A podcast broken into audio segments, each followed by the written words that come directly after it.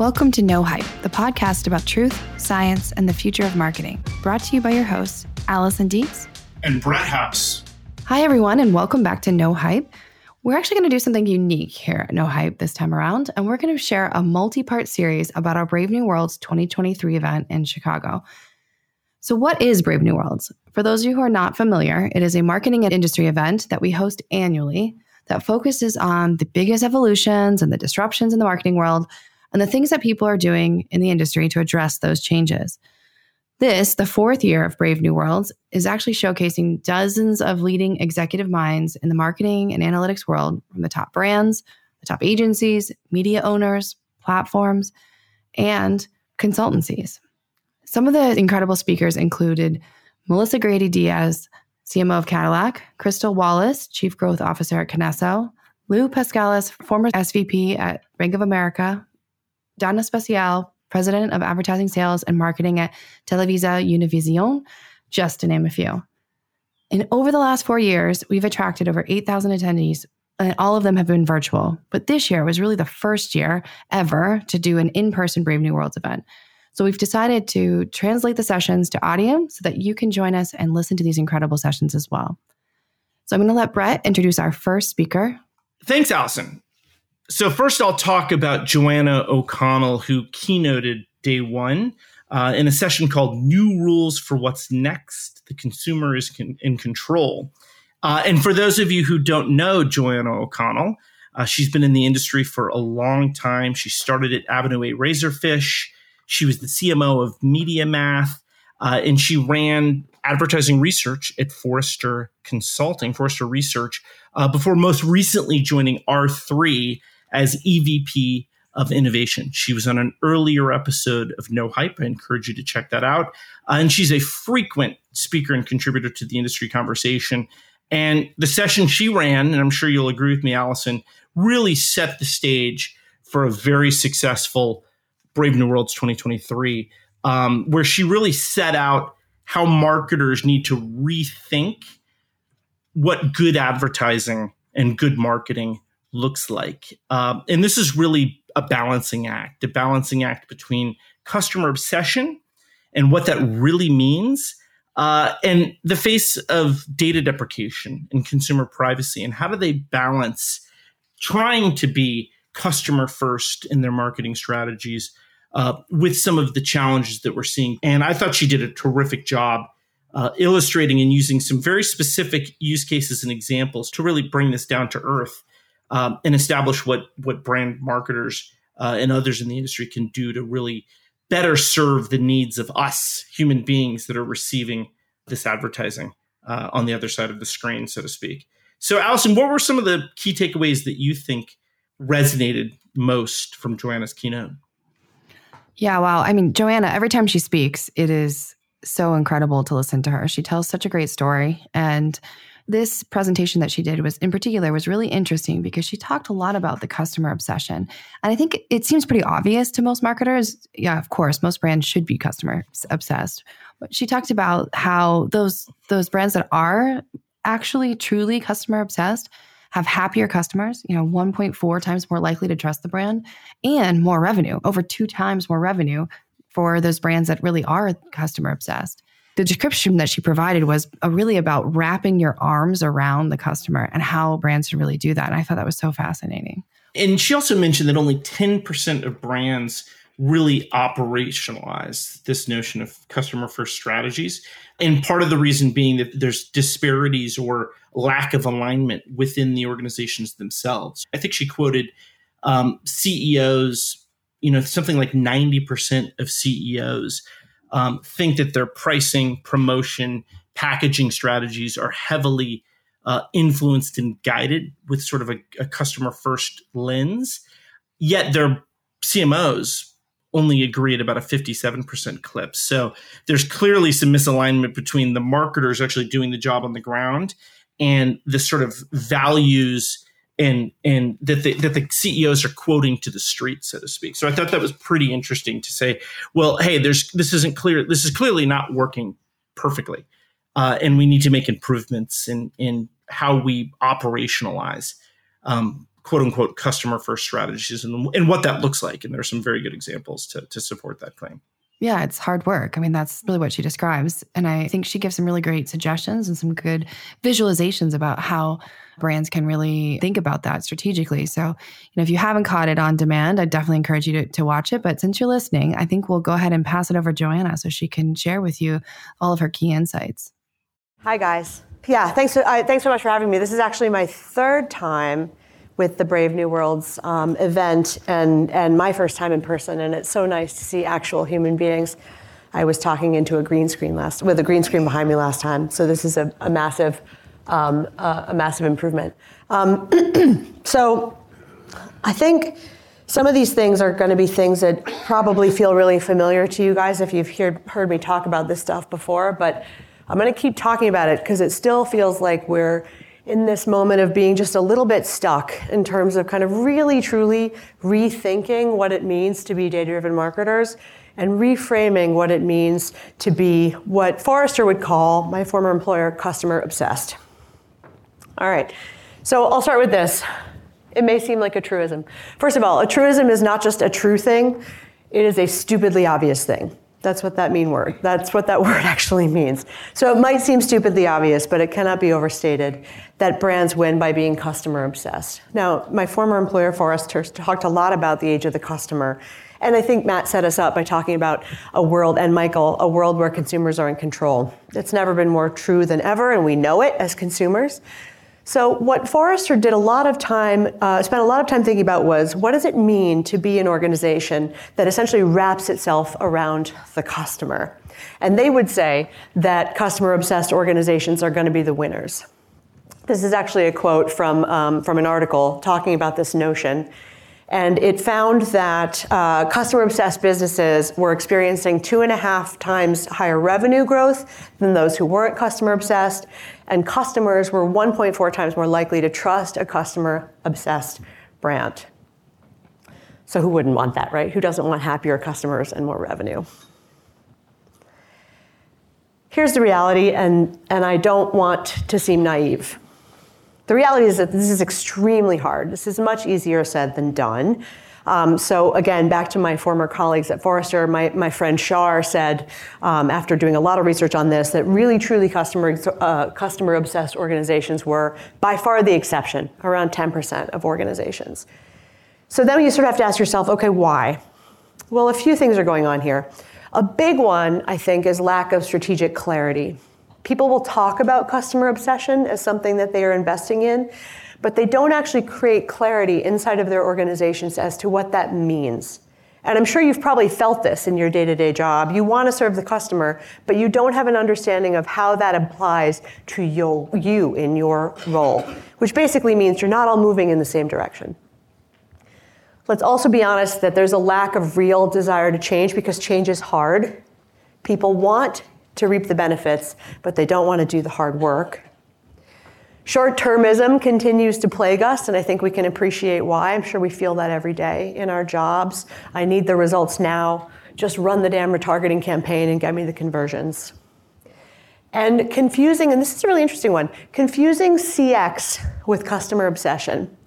So, oh, I have a C X organization, they're taking care of it. No, no, no. The C X organization is, is responsible for a specific set of things. It's a discipline. It is not necessarily a mindset, an organizational mindset. So just to drive the point home, this is really going to depress you guys. ninety percent of C E Os indicate that their focus on customers guides their brand, product, and pricing strategy. fifty percent, seven percent of B two C C M Os feel the same. You know what that's called? Lack of alignment. I think that's also called they care about different things. And that's a really important and interesting one. Because if I've convinced you of nothing else, it's that customer obsession needs to be something that permeates an organization from the very top. There needs to be alignment. There needs to be clarity. There needs to be governance. There needs to be practical rules for people to follow every day. Okay, as if that wasn't bad enough. I think a lot of us would say that we have been pursuing in our own day-to-day jobs customer obsession in our data-driven advertising since the beginning of advertising. But it turns out we were totally fucking wrong. We were wrong. We've been messing it up since the beginning. It turns out what we thought made customer-obsessed advertising actually made creepy, horrible, scary advertising. And it turned consumers off. And we're living in a moment where that chicken is really, truly coming home to roost right now. Okay, these are the best. You ready for some amazing tweets? Okay, number one. I bought pomade on the internet and all targeted ads try to sell me different brands of pomade. I don't think I should be alone right now. I'm very scared. It's getting a little freaky with the personalized ads. Help me. Heck no. Mark, you've been called to help. Help me, Mark. Me, I'm not paranoid. Also me. Why are all my targeted ads from dreams I had last night? Okay, so clearly we're not reading people's dreams. I mean, I, I don't think we're reading people's dreams. Although if you told me that you wanted to, I wouldn't be surprised, because that's what we do in data-driven advertising. No, we're not reading people's dreams. But if that's what they think we are doing, clearly we are doing something wrong. This is not a great consumer ad experience. Which, I mean, I can't even decide which one's my favorite. They're all so amazing. Okay, so what I think we need to appreciate is that we're at a moment in time that requires that we recognize that we need to think differently. We have moved squarely into an era of consumer privacy, front and center. And there are a whole bunch of things happening right now that are converging that we need to pay attention to, and we need to appreciate that these things converging tell a much larger story than any one of them individually. The legislative and regulatory environment, it's messy, it's complex, it's ever-changing.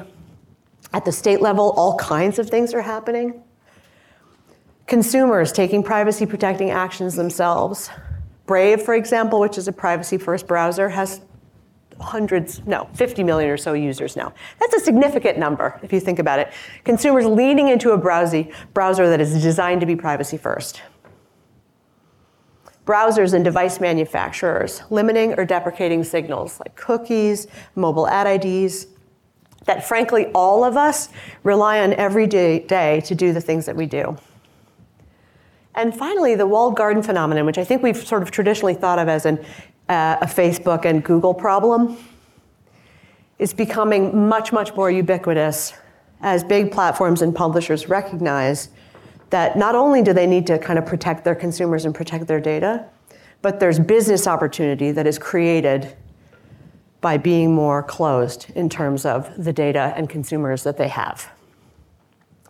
So I can't stress enough how important it is that we appreciate that these are very profound forces individually, but even more profound when they're taken together. Because what it means is that we are really, truly at a moment of having to think differently about what data-driven marketing needs to mean and what customer obsession needs to mean. Because clearly we're not getting it right. So it starts with very squarely, I made this, isn't that great? It starts with very squarely rejecting this as a find-replace moment. I have been in this industry for a long time. Matt's right. I mean, I started my career at Avenue A when I was like twenty-three in January of two thousand, so now you know how old I am. And I was using one of the very first buy-side ad, ad servers to do, um, to do um, uh, my campaign trafficking, to do my measurement, to do my optimization. I was using data that was coming out of that stuff.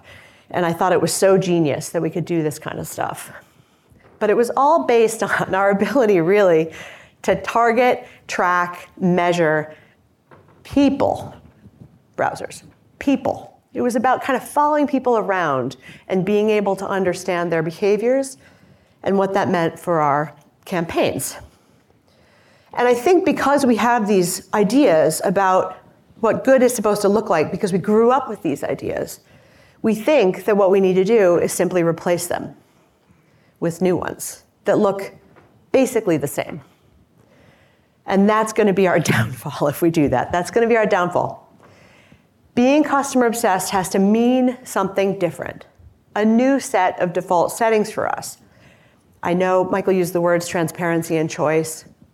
respect for consumers' wishes, actively or passively expressed, demonstrating every day that you value and appreciate consumers and that you understand that you have to earn their loyalty, their trust, and their business for the long haul. Those aren't just words. They actually mean we have to think and behave differently. Okay, so for me, it's really about reframing marketing as an ongoing process of thoughtfully earning your way into consumers' lives over time. So I had this thing at Forrester that I called the sliding scale of relationship intimacy, which sounds really dorky, but the point was to say, if you're doing prospecting, you shouldn't show up with a dossier of information on somebody and be like, I know you, I know all about you. I'm your very best friend. Because you're not. You wouldn't show up to a blind date with a dossier of information, right? It's about creating moments of respectful relevance. Being respectful, finding moments rather than chasing people around. It's about pulling a consumer, th- consumer through engagements that are built on their terms. And it's about getting it right every time once you've earned the right to be in their lives. It's like just, it's language that we're just not used to using.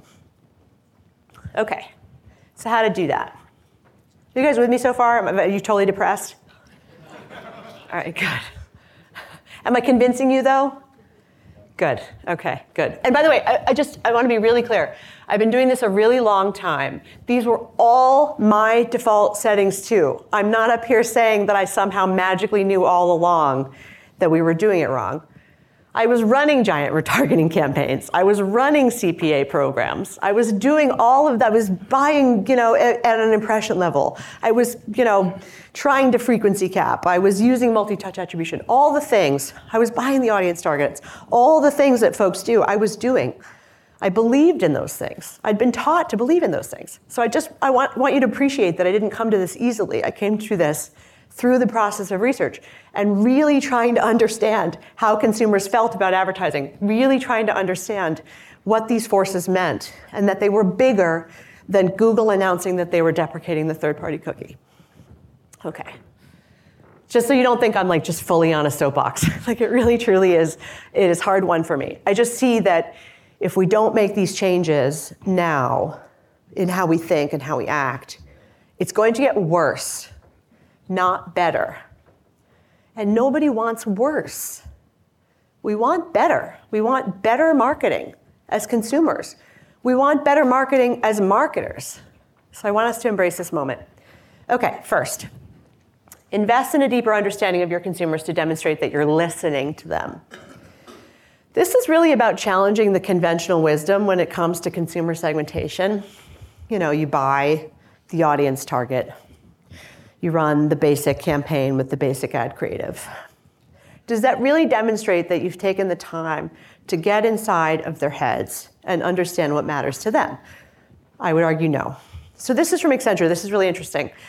What they did is they looked at an econometric model. They built, excuse me, they built an econometric model of customer loyalty using global consumer survey data from a couple of years, twenty twenty to twenty twenty-two, to kind of understand what consumers cared about. And then they bumped it up against an N L P analysis of company earnings call transcripts. Oh, that hurts a little bit, doesn't it? So you can't say that you care about trust as a bank with a straight face if you're not talking about it at all in your earnings calls. But you know what consumer, customers of banks care about?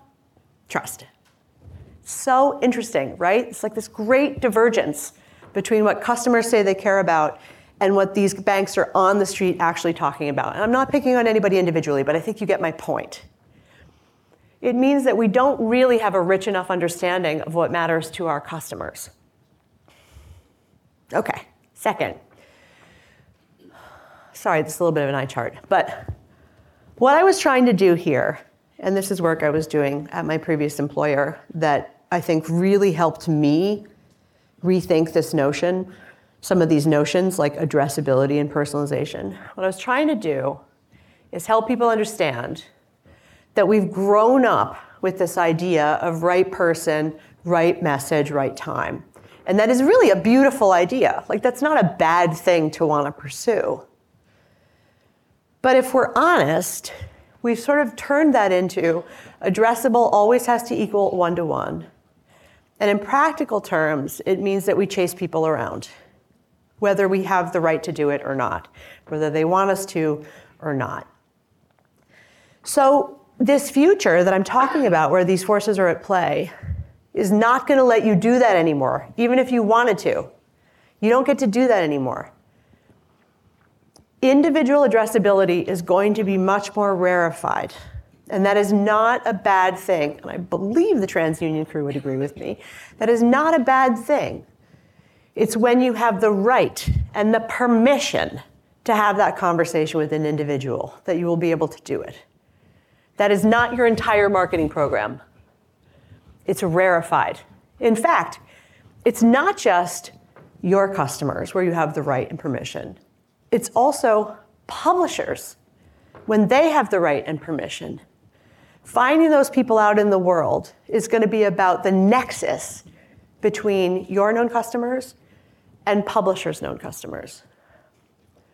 That's not your whole marketing plan. There's all this other amazing stuff that you're going to need to use to be able to run a full purchase lifecycle marketing program. Yes, it means relationships with publishers. It also means thinking about audience definitions differently, modeling, contextual, the thing that we sort of forgot about somewhere along the way that has an enormous amount of value, and by the way, a lot of scale. So the point here is to say that if you think that great marketing must be individual addressable, uh, individually addressable every time, you're thinking too narrowly about what great marketing should look like. And maybe on a, on a, on a similar note, this idea of personalization is another one that really I have sort of had to challenge my own thinking on. We love using the word personalization as though every consumer wants personalization. Guess what? They don't. Consumers are highly variable, and I know this from research. One person might be really comfortable with the data economy, sharing data to have personalized experiences. Another who knows just as well how it works might not want that at all. That's okay. We need to appreciate that and respect that so that we're delivering something that is relevant to them, where they get to define what relevance means. Relevant feels better to me. It feels less creepy. It feels like less like we're invading people's dreams and more like we're trying to do what they want us to do, be what they want us to be in the moments that matter to them. Okay, next one. To that end, you have to ask yourself, are my messaging and content strategies up to the task of pulling rather than pushing? We are so bad at this in advertising. We're so bad at it. I love this example so much. It's a really simple example. This is Behr Paint, and in this case, they worked with I B M Watson Advertising that had built this sort of conversational ad building platform. Such a simple example. So let's pretend this is a prospect. Rather than being like, hey, Joanna, I know you, and I know that your favorite color is yellow, and I know that you want to paint your living room because I know everything about you. They're like, hello, stranger. Let's find your perfect color. Hey, let's find the perfect Behr shade to bring your interior paint project to life. What space do you want to paint? You pick. Okay, so let's figure out how you want your room to feel. Give us some moods. Cool, okay, thanks. Share in your own words. What do you want this to, what do you want this to achieve? Like, what's the vibe that you're looking for in the room? I want my bathroom to feel spa-like. Who would not want a spa-like bathroom? Okay, cool. Then the answer we think for you is surfboard yellow. Okay, in technical terms, what's happening here? This is powered by conversational A I, and it's a zero-party data gathering exercise. But for the consumer, it's just like a nice ad experience that's tailored but not presumptuous. I use this example because, and I've used this example before, because it's so rare. It's so rare to find live examples of this kind of conversational style, choose your own adventure, draw a consumer in, learn by giving style of advertising. All right, the next one. And I say this full well knowing that TransUnion has had me here today, which I really appreciate. Now is a great time to ask yourself, is the village that I have constructed, technology partners, publisher partners, agencies, ad tech vendors, martech vendors, are they the right partners to be able to help you build this sustainable future? Do they have the right connection points into first-party data sources through, say, publishers? Are they investing in the right integrations? Are they above board when it comes to consumer data collection? Do you feel good about their practices? Do they belong in your village? Because frankly, we all know that partner ecosystems can grow organically. That can often mean that there's gaps, there's redundancies, and probably there are problem children in the mix that don't belong. And now is a really, really, really good time to start asking yourself, if I'm building this new model of customer obsession, where it's not about what I want from the consumer, but how I create sustained relationships with consumers over time, who are the partners that belong in the boat with me, and who are the ones that don't? Okay. This is kind of an interesting one. Because, again, I know some of what I'm saying can feel a little bit naive or a little bit trite, except that I've really given this a lot of thought, and I don't see a path forward that isn't, you know, involving these things. Great. Customer obsession sounds great. I appreciate that. But I also appreciate that you guys are in the business of driving business. So how do you balance the needs of the customer with the needs of your business? And it's actually about having a framework of decision-making that allows you to balance the needs of the customer with the needs of the business. Constantly looking for that balance in decisions big and small. How do you make decisions that are a relatively low lift for you as an organization, but have outsized benefit to the consumer? Because you can't just give them everything that they want. We're very needy, and we're very greedy. And we're lazy, let's be honest. So if you can find ways to give them things that are valuable to them without giving away the farm, you're making good business decisions that are good for your consumers. So here's an example from, um, from my former colleague, Maxie. I love this framework. I think it's so smart. Ally Bank, during COVID, recognized that a, a preponderance of their customers were suffering with overdraft fees. It was onerous on them. It was difficult for them to manage. It was just generally a terrible experience for them when they were already going through an incredibly difficult time. What Ally realized is by just turning off overdraft fees, which for them was a very small source of revenue, they could provide economic value to their customers. They could provide functional value by making the process of banking simpler and less stressful. They created exper- experiential value by doing things like, you know, getting rid of notifications around overdraft fees that are just annoying and stressful and scary. And they created real symbolic value, which is to say, Ally cares about me as a consumer, and that matters to me. And it didn't cost Ally very much. And actually, they rolled. It's now permanent. They made it permanent because it had such value to the consumer without being hard for them to do. That's just an example. But it's like looking for those kinds of moments that I think really matter. And then finally, and this one is, I think, really hard for all of us to swallow, because again, a lot of us have been working in this industry for a long time. We are used to granular log files. We are used to the notion of perfect bottoms-up multi-touch attribution. We are used to the idea of perfect frequency capping and frequency management. We are used to the idea of building beautiful, sequenced, omni-channel experiences for, for consumers. Like, these are the things that we are used to thinking represent great. The problem is, and I said this earlier, we're moving into a world of less ubiquity of data, a world where signal is getting lost by design, a world where data is more fragmented and more walled off. So we have to start thinking about what great needs to look like for things like measurement, for things like audience building, for things like fre- frequency management, in a world where that is our data reality. The answer to me feels like science, math.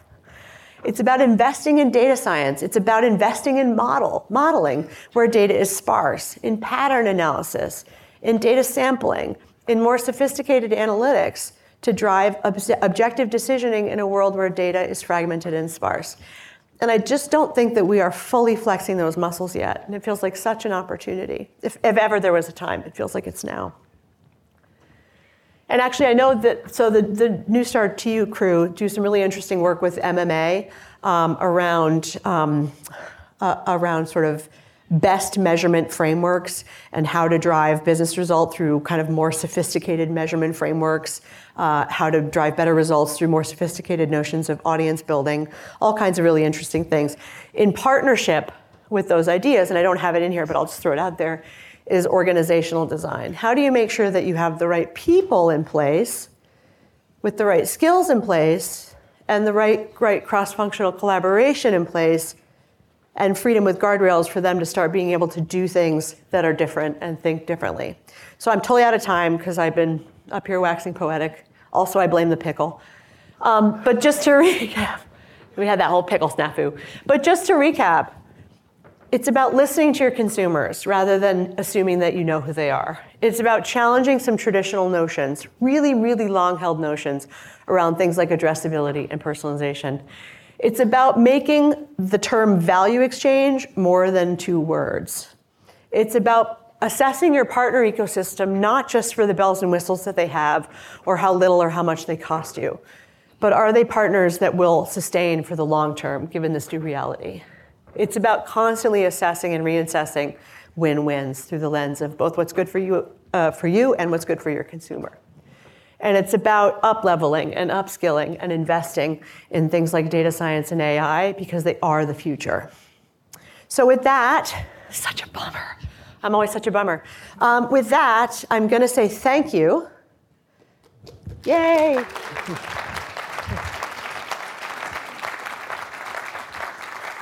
I, I, I, you know, I, I wish I could tell you I have perfect tactical examples of how you do every one of these things. I don't think we do yet because we're ha- we're writing the rules right now. And so this is about thinking differently. So I hope, at minimum, I've helped challenge some of your thinking so that this notion of the consumer being in control and this notion of customer obsession and this notion of privacy first can feel as though they're moving in the same direction. Rather, as be, rather than being at odds with one another. Well, that was awesome. Joanna's always a, a good speaker to start an event. Uh, she's done this multiple times at Brave New Worlds over three different events over the last four years. And uh, we were thrilled to have her a part of the twenty twenty-three Brave New Worlds event. And if you want to check out her session on video, you can go to brave new worlds dot trans union dot com uh, and it is available on demand. I thought she did a terrific job of balancing a lot of pretty heady topics uh, in a way that was compelling and really framed the, the rest of the event. Um, so for more sessions on No Hype from Brave New Worlds twenty twenty-three, uh, stay tuned to your favorite podcast listening channel, Spotify, Apple, or otherwise. We'll be releasing these continuously over the next couple of months, um, multiple sessions from multiple speakers, panels, and keynotes, et cetera.